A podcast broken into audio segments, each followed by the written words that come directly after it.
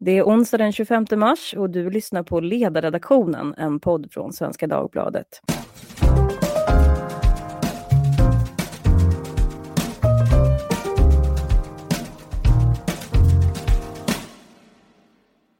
Jag heter Lydia Wåhlsten och idag ska vi inte prata om att prins Charles har fått coronaviruset.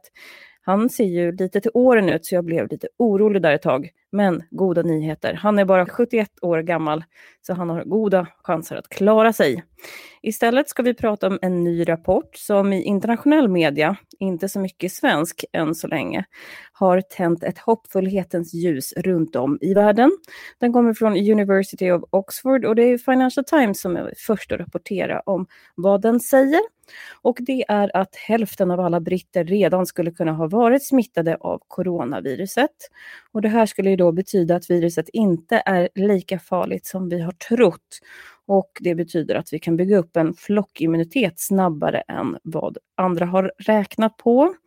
Och eh, det betyder ju att vi kan lära oss att leva med det här viruset helt enkelt. Och om det stämmer, ja det skulle vara väldigt goda nyheter för då skulle vi kunna vara ute ur vårt inferno inom några månader eller kanske något år.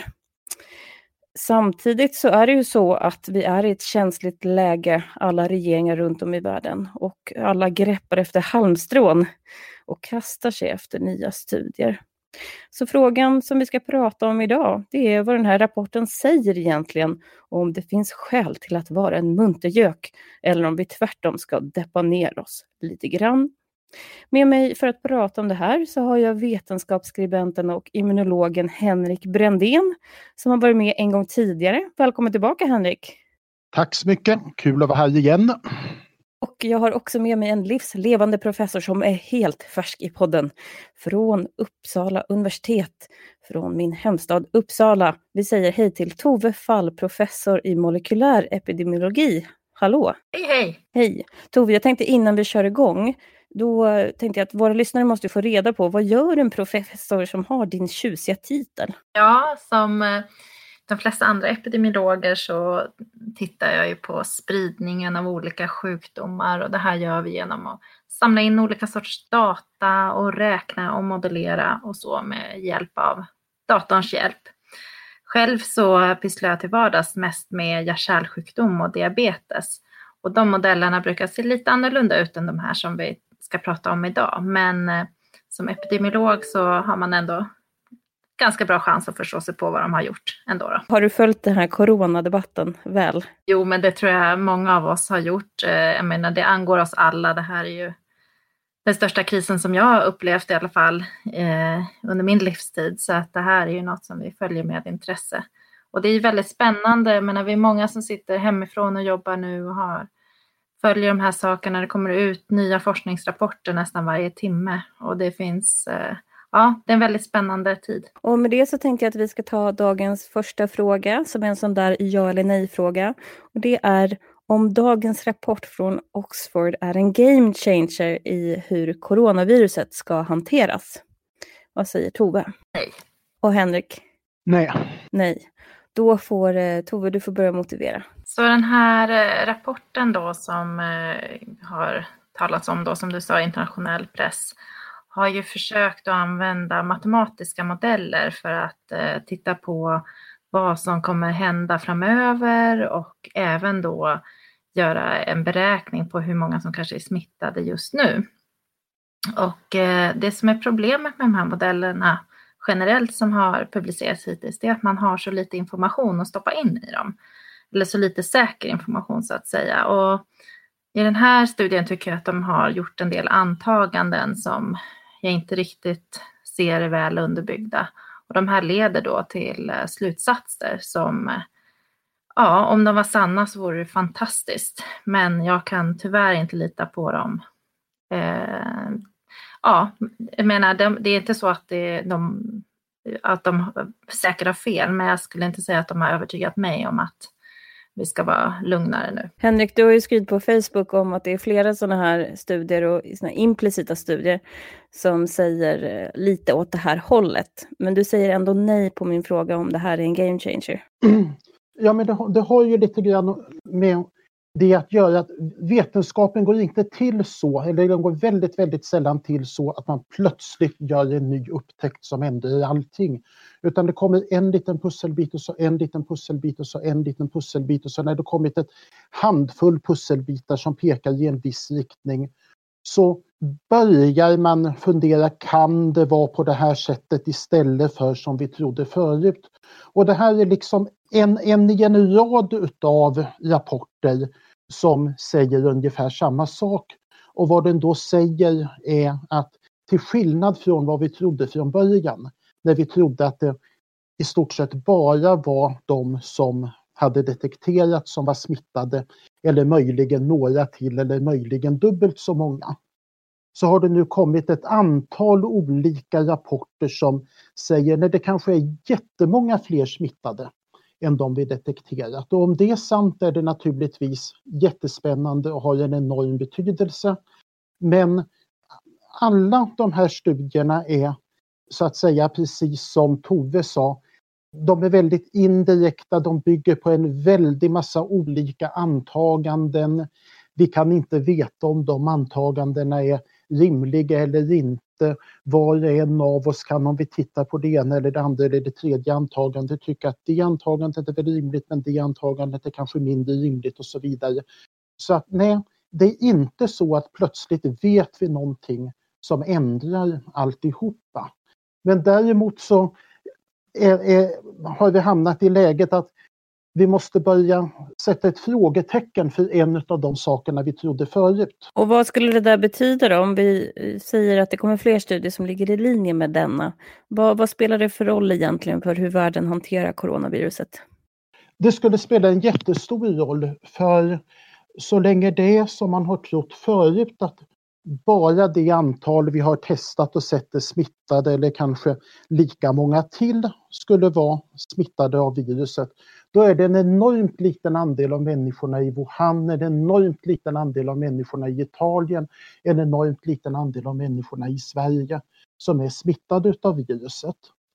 Och då kommer det att dröja väldigt, väldigt länge och vi kommer att få gå igenom väldigt mycket obehag innan man är i en situation där, säg att jag har blivit smittad och så går jag omkring och hostar.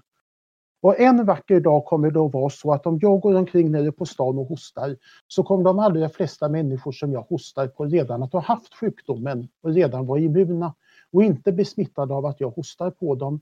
Och då kommer mina virus liksom att dö ut, de kommer inte att finna fäste någonstans. Och när det blir så för väldigt många människor som har sjukdomen så kommer ju viruset inte att dö ut men det kommer att bli väldigt lite virusspridning. Det är det man talar om ibland som flockimmunitet. Tove, det är ju så att det kommer nya studier som du sa nästan varje dag. Kan man säga någonting om var mittfåran ligger nu? Eh, de visar ju på olika saker. En del visar ju att det verkar finnas viss spridning även personer utan symptom till exempel. Men en studie som jag tyckte var intressant som kom ut eh, från Island där man har Kari Stefansson och Decode har ett stort projekt där de ska screena väldigt många personer på Island och där har man screenat ett eh, antal då, slumpmässigt utvalda ur befolkningen. Och det här är väl den första data som jag har sett från någon sån screeningstudie. Och eh, där har man beräknat att de började testa det 13 mars. Då hittade de att 0,86 procent av de prover de tog var från infekterade personer som alltså hade en aktiv virusutsöndring då, då i provet. Eh, och när man räknar på det här, om det här skulle gå att titta på hela Island, om det här verkligen var ett slumpmässigt urval, så betyder det att då prevalensen ungefär skulle hamna på 3100 fall. Eh, av de här så hade 473, eller nu i befolkningen då på Island så har man hittat 473 fall som har behövt sjuka, söka sjukvård och fått bekräftad sjukdom.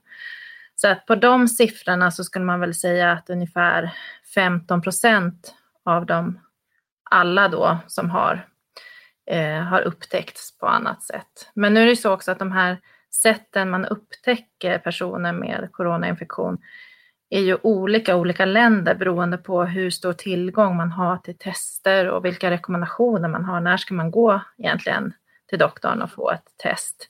Så att alla de här siffrorna från olika länder är svåra att tolka, men det var ändå intressant att se de här där man har tittat på hela befolkningen och inte i just det landet hittat en väldigt hög eh, nivå av infektioner.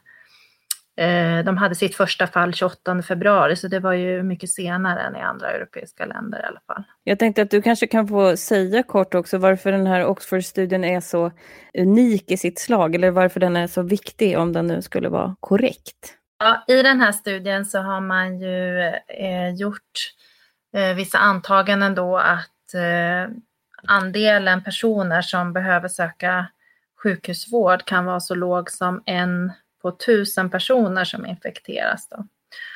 Och sen har man då räknat på det här och, och, tagit fram siffror på att det här kan ju då dra igenom befolkningen eh, med inte så enorm belastning på sjukvård och döda som man skulle kunna befara vid högre siffror på de som behöver sjukhusvård. Man kan jämföra med den här Imperial-studien då, eh, som också är väldigt omtalad och som många säger har legat till grund för Storbritanniens eh, mer stränga regler. Då. Där räknar man på ungefär 44 personer per tusen med infektionen som behöver ha sjukhusvård. Så att det är ganska stor skillnad i de här antaganden. Och beroende på om det är en eller om det är 44 så skulle vi också behöva olika hårda åtgärder för att kunna eh, hämma smittspridningen så att säga. Ja, precis. Är det bara en av eh, på tusen så är det inte alls lika mycket att ta hand om. Men är det 44 av tusen som behöver den här vården, det är enorm belastning då. Och det är det man är rädd för, att hela sjukhus, sjukvårdssystemet ska överbelastas. Om man tittar på den här Imperial College-studien, när de gjorde sin modellering, vad byggde de på Italien och Kina eller vilken data är de utgår från? Mm, de säger också att de bygger på Italien och Kina. Då kan vara så att man antar att det är fler som var det här mörkertalet då, då att de inte har upptäckts i Wuhan. Att eh, man räknar med på det sättet medan Imperial artikeln har väl dubblat då det antalet som fick bekräftat och så har de dubblat det och räknat på det. Jag ska säga det också att i rapporteringen om den här Oxford-studien då sa ju forskarna att de inte rekommenderar att man har mindre strikta åtgärder just för att vården kommer ändå nå sin toppbelastning oavsett om den här en på tusen eller, eller om det nu är 44 på tusen skulle nå. Så de vill inte ge några sådana rekommendationer utan de visar bara på hur otroligt känsliga de här modellerna är för vilka resultat man får. Men Folkhälsomyndigheten de har ju fått kritik för sin strategi här i Sverige från andra länder. Vi har sett det i internationell press här de senaste dagarna. En person som jag har pratat med menar att eh, Folkhälsomyndigheten utgår från att det redan finns en viss immunitet bland befolkningen och att det här ingår i strategin. Det här är ju ingenting som jag kunnat bekräfta då med Folkhälsomyndigheten. Men i och med den här rapporten, kan man säga att liksom Anders Tegnells aktier har stärkts? Ja, jag skulle väl säga att den här rapporten lutar väl mer åt Eh, Eh, den svenska strategin då, om, om det här skulle stämma. Och jag hoppas ju att det här stämmer för, för nationens eller för hela världens skull. Men jag tycker att eh, risken med att den inte stämmer är fortfarande så pass hög. Så att, eh, så att det här kan man liksom inte lutas på. Och det säger författarna själva och det är säkert att Henrik också håller med om att för att studera immunitet på riktigt, då krävs det att man gör, tar prover på personer och tittar efter tecken på att eh, man har antikroppar till exempel. Då. Så att eh, en sån här datamodell är inte alls det slutliga svaret och ingen av de här rapporterna har genomgått någon eh, vetenskaplig granskning på vanligt, sedvanligt sätt som brukar göras innan man publicerar den. Jag ska ställa en fråga som jag ställde till min panel som jag hade här sist också. Och det är om ni känner er lugna med Folkhälsomyndighetens eh, strategi just nu. De har ju haft en presskonferens som jag vet att ni båda har tittat på och man blir ju väldigt försäkrad om att eh, här sticker inga kurvor iväg utan derivatan ligger plattare än vad vi hade förväntat oss. Henrik? Jag är inte alls trygg med situationen eftersom viruset är så lömskt, farligt och det är så mycket vi inte vet. Men jag känner mig rätt trygg med att det val man har gjort i Sverige är det minst dåliga man kan göra i den här situationen. Jag, tror, jag tycker att bägge varianterna som somliga menade att England försökte göra till en början, bara låta sjukdomen rusa genom befolkningen och den här tvärbromsningen vi ser från andra länder riskerar att bli ännu värre. Och vad, berätta mer hur du tänker där kring. Eh, är det att, att man, frivilligheten i åtgärderna, att vi gör mer än vad vi har tänkt, eller är det just att själva åtgärderna som sådana inte är så strikta? Nej, men det är, det är, det är flera skäl. För det första det här med frivillighet eller tvång. Sverige är trots allt landet i världen där folk sopsorterar mer än staten säger att de måste. Frivillighet funkar mycket bättre än tvång i Sverige. Jag lovar inte att det gör det i, andra, i alla andra länder. Det finns kulturella skillnader mellan olika länder men i Sverige gör det att frivillighet fungerar. Att jag är övertygad om att frivillighet fungerar bättre än tvång. Men sen också att det, det, det hela är en tidsfråga. Om det nu är så, vilket det mycket väl kan vara, att den här Oxfordstudien har fel, att det inte alls är några 30 eller 40 eller 50 procent som är smittade och kanske inte ens 5 eller 10 procent. Ja, då är det ju en enormt lång process som behövs innan viruset har spridit sig i hela befolkningen och vi fått den här flockimmuniteten. Och då, då, är det inte fråga om att vi ska hålla ut i tre veckor eller två månader. Då är det fråga om att vi ska hålla ut i ett eller två eller tre eller så många år det dröjer innan vi har ett vaccin som vi kan ge till våra gamla och till riskgrupperna. Och så länge kommer folk inte att stå ut med att ha helikoptrar hovande ovanför, ovanför gatorna och poliser som jagar alla som går ut för att gå till inte bara affären som är närmast utan affären som är ytterligare två kvarter bort. Men eh, saknar du inte en sån typ av uppskattning från Folkhälsomyndigheten? Då? Hur, hur länge ska vi eh, befinna oss i det här tillståndet? Det har ju efterlysts från näringslivet i alla fall. Nej men tvärtom. Hade de sagt, gjort en sån upp... Vi, vi är ju i situationen att vi inte vet hur lång tid det kommer att ta. Hade de sagt ett datum, då skulle jag sluta lita på dem. Men lyssnar man på Tegnell nu så säger han ju vi måste få smittspridningen att ske så långsamt att vi inte får större belastning på sjukvården än sjukvården klarar av. Och sen vet vi ju inte hur länge det behöver hålla på innan alla är immuna.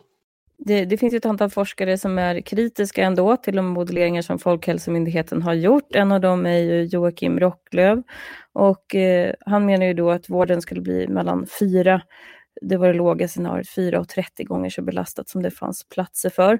Nu ser det ut som att Stockholm i alla fall lyckas växla upp ganska fort här, så vi får väl hoppas att de verkligen buffrar på nu med intensivvårdsplatser. Men kan det vara så Tove att eh, de här modellerna som till exempel Rocklöv har jobbat med, att de har underskattat den här sopsorterande svensken? Ja, jag fick eh, prata faktiskt med en forskare häromdagen som håller på med sociologi. Han tyckte att vi epidemiologer håller på att dra alldeles för mycket svepande slutsatser om svensk kultur utan att vara riktigt insatt. Jag kan säga att jag är inte insatt i sopsorteringskulturen och jag vet inte heller hur det är i de stora invandrargrupper vi har till exempel, eller olika generationer, eller över landet för den delen. Men eh, jag vet att eh, jag har tjuvkikat lite på Joakim Rocklövs rapport som kommer snart och Eh, han modellerar ju olika scenarion med olika nivåer av kontakt inom familj och mellan familjer och så vidare. Så att där kan man titta lite på olika scenarion, hur, om vi följer mer strikt eller inte då, de här rekommendationerna. Jag tycker de är helt rätt i, precis som Henrik säger, och inte gärna slutdatum för det här, för det vore oseriöst att säga nu är det här eh, över. Men sen håller jag inte helt med Henrik där om de här alla månaderna vi måste sitta inne och så vidare. Om det inte finns flockimmunitet eller om det inte är så många smittade nu och så vidare. Jag tänker vi måste tänka lite utanför boxen. Det, tekniken nu går oerhört snabbt framåt. Det sitter många forskare runt om i världen och tar fram nya tester. Både för att testa om du är infekterad idag eller inte och om du har varit infekterad. Säg att, tänker att vi har de testerna så vi faktiskt kan starta nya program för att kunna släppa ut dem som är infekterade och veta var vi har infektionen idag. Det är ju skrämmande, vi vet inte. Vi kan bara höfta till hur många vi tror är smittade och här tycker jag att vi måste verkligen steppa upp och att eh, få igång ett bra testprogram som man nu jobbar jättehårt med andra länder. I UK så har de ju gjort en request på vem har sådana här PCR-maskiner. Armén har hämtat in dem från olika ställen och man sätter upp enorma testcentrum för att få en överblick över hur ser läget ut. Vi gissar och vi stoppar in våra siffror i de här modellerna och hur duktig statistiker man är, än är så brukar det ju vara shit in, shit out. Liksom. Så att vi måste verkligen ha bättre data för att förstå vad det är vi har att göra med. Sen som själv så tycker jag att vi brukar alltid iaktta mycket försiktighetsprinciper. Och om vi inte riktigt vet så skulle jag hellre vilja se att vi är lite mer försiktiga. Och har vi en prognos som säger att vi behöver 250 intensivvårdsplatser i Stockholm, en annan prognos som säger 500 eller 1000, ja då skulle jag i alla fall som svensk vilja att, ja men varför inte försöka få till 1000 platser? Nu kanske det är ogörbart, men vi ska i alla fall satsa på att ta i lite tycker jag, istället för att i efterhand eh, tänka att varför gjorde vi inte något medan vi kunde. Så det är min. Men det, det jag tror många känner nu, det är att man tittar på de här kurvorna som då bara är någon slags polaroidbild varje dag. Och nu, idag fick vi ju inte ens senaste datan, utan det fick vara på gårdagens data. Men att man då inte ser att kurvan sticker iväg. Gör det dig betryggad? Nej, jag tänker att det vi ser nu, det eftersom vi inte mäter vilka som är är smittade, vi har ingen smittspårning. Eh, det enda vi ser det är de som verkligen har så svåra symptom så att de måste uppsöka sjukhus och få ett godkänt test. Då. Eh, och de som blir intensivvårdade, där har vi bra, ganska säkra siffror och döda har vi säkra siffror på. Då är ju det slutstationen och den kommer ju många veckor efter eh, själva smittotillfället sker. Så att den här laggfasen som finns gör ju, den kan vara lite bedräglig. Det ser lugnt ut. Men om vi visste hur många som var infekterade i populationen på riktigt och vilka symptom de hade så hade vi haft mycket bättre underlag. Då hade jag känt mig lugnare om den och de också kurvorna såg lugna ut så att säga. Jag, jag håller helt med och det måste finnas något organisatoriskt problem där. När jag pratar med folk på de på mik mikrobiologiskt labb och när man hör Tegnell på presskonferensen idag. Det finns inga kapacitetsproblem, säger de, i själva, test, själva virustestningen på labb. Utan kapacitetsproblemen ligger i sjukvårdens förmåga att ta proven och skicka in till test. Fast å tredje sidan så hör jag en läkare som jag pratade med för några timmar sedan säga att ja, för några veckor sedan när vi skickade in ett prov, då fick vi tillbaka svaret på några timmar. Nu kan det dröja ett dygn innan vi får tillbaka svaret. Så att det, det, det, det verkar vara någon typ av glapp där mellan sjukvården och labben som jag inte riktigt hade förväntat mig att vi skulle ha, att, att vi skulle ha i Sverige. Tove, vad säger du där? Jag vet att du har varit lite aktiv i den här diskussionen om labb. Mm ja, nej, men jag håller helt med Henrik. Jag tänker så här, vi lever i ett av världens modernaste samhällen med Spotify och IT-tekniker så det dräller om det.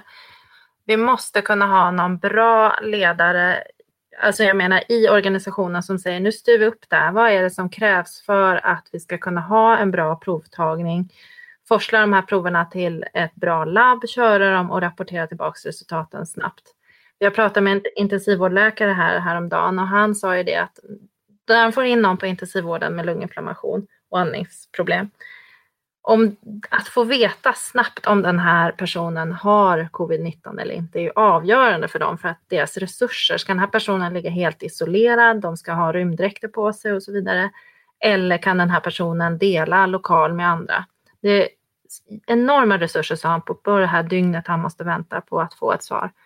Och jag tänker så här, hur svårt ska det vara? Jag förstår att det är svårt, men det här måste vi kunna lösa i vårt samhälle idag. Och jag tänker också att den här epidemin kanske kan hjälpa oss att få bort mycket sån här byråkratisk överbyggnad och konstiga system och sånt där, utan att låt människorna i kärnverksamheten lösa det här problemet så jag är säker på att de kan klara det. Och sen tar vi hjälp inifrån, utifrån resten av samhället med näringsliv och akademi och andra parter så ska vi faktiskt kunna klara av det här.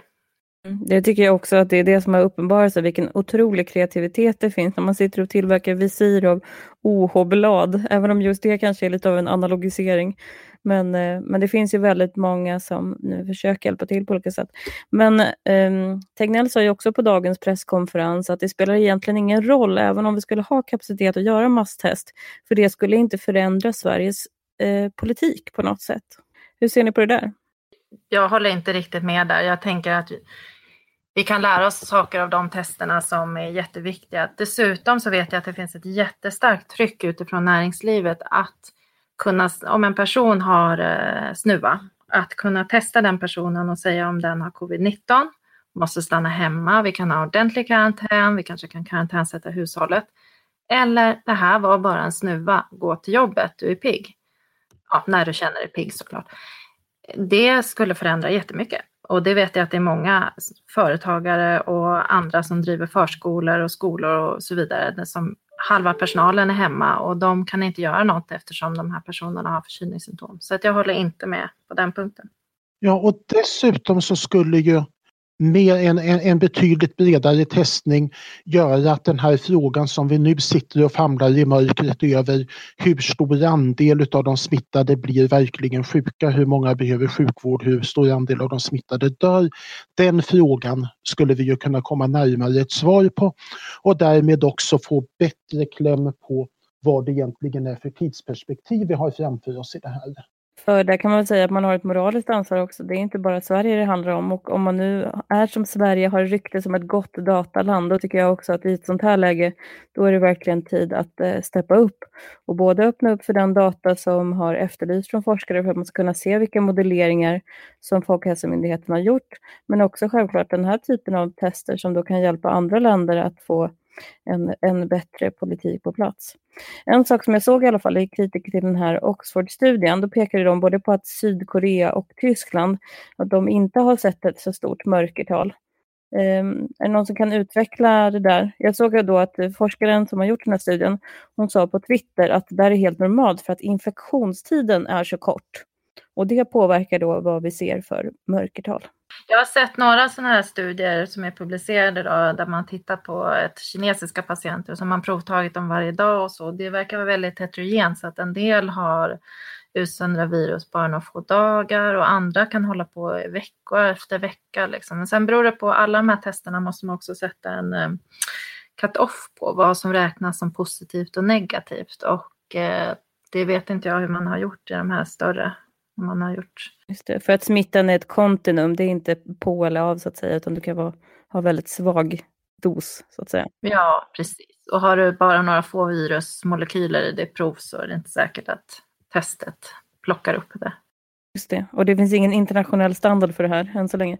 Men en sån där fråga är ju att kan man lita på de här siffrorna från Kina? Det har jag sett dykt upp också som en kommentar att jo men det här är ju ändå en eh, diktatur. Ja, det beror på vilka siffror man hänvisar till. Jag skulle säga de här siffrorna när de har följt 10 patienter med provtagning varje dag under 35 dagar. Jag har inte jättestor anledning att inte lita på de resultaten. Däremot så kan det ju funnits mörkläggning av andra faktum och så. Ehm, jag har svårt att, att uttala mig om det. Jag tänkte fråga lite generellt också nu apropå den här presskonferensen. Vad kände ni när ni såg den här presskonferensen? Det dök upp lite metodologiska frågor där på slutet. Jag var glad. Vi skrev ju på eh, DN Debatt häromdagen om eh, att eh, vi måste göra som WHO säger och testa, testa, testa. Och det här med att testa har inte varit uppe i debatten så mycket vad jag har sett. Så att jag kände att vi kanske fick igång något där eller så tar jag på mig för mycket. Jag har två frågor kvar. och det första det är ju det här med eh, antikroppstester. Och eh, forskaren då som har gjort den här Oxford-studien, det var egentligen slutsatsen, vi måste snabbt börja göra de här så att vi kan se om, om människor bär på antikroppar, alltså att man har blivit immun. Men varför är det där viktigt? Därför att de tester vi gör idag kliniskt för att ta reda på har jag ett virus som är aktivt i halsen? Det talar liksom om om jag är sjuk nu, men när jag har blivit frisk så kommer ju det testet att vara negativt. Men här vill vi veta hur stor andel av människorna har haft sjukdomen, hur stor andel av människorna är immuna. Och då måste man ju se, har de ett immunförsvars, har man haft en immunförsvarsreaktion mot det? Har man antikroppar i blodet som visar att man har haft sjukdomen, immunförsvaret har kommit igång mot den? Jag ska ställa en eh, snaskig fråga och sen ska jag ställa en politisk fråga. Den snaskiga frågan som är väldigt morbid då, det är att om man räknar utifrån de här Imperial College-rapporten och den utgick ju då från att man inte skulle göra någonting i princip och översätter det till svenska förhållanden, då skulle vi prata om ungefär 70 000 döda. Men nu har vi ju vidtagit en massa åtgärder.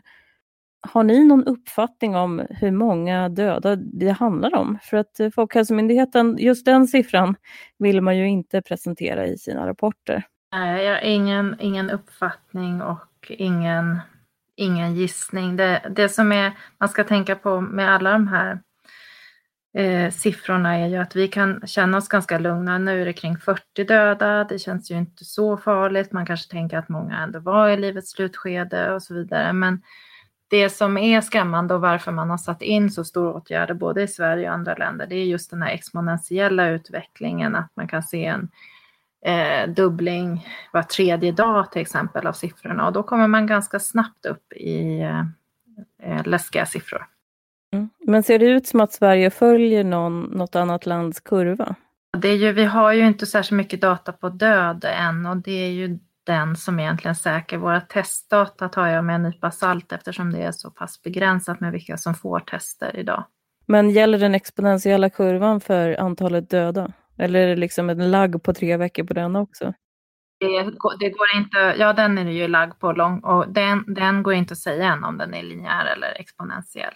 Vi kan överhuvudtaget inte ha en aning om hur många kommer att dö eftersom vi inte vet hur många av de som blir smittade som kommer att bli allvarligt sjuka. Vi kan utgå från att förr eller senare kommer alla, eller nästan alla, att bli smittade.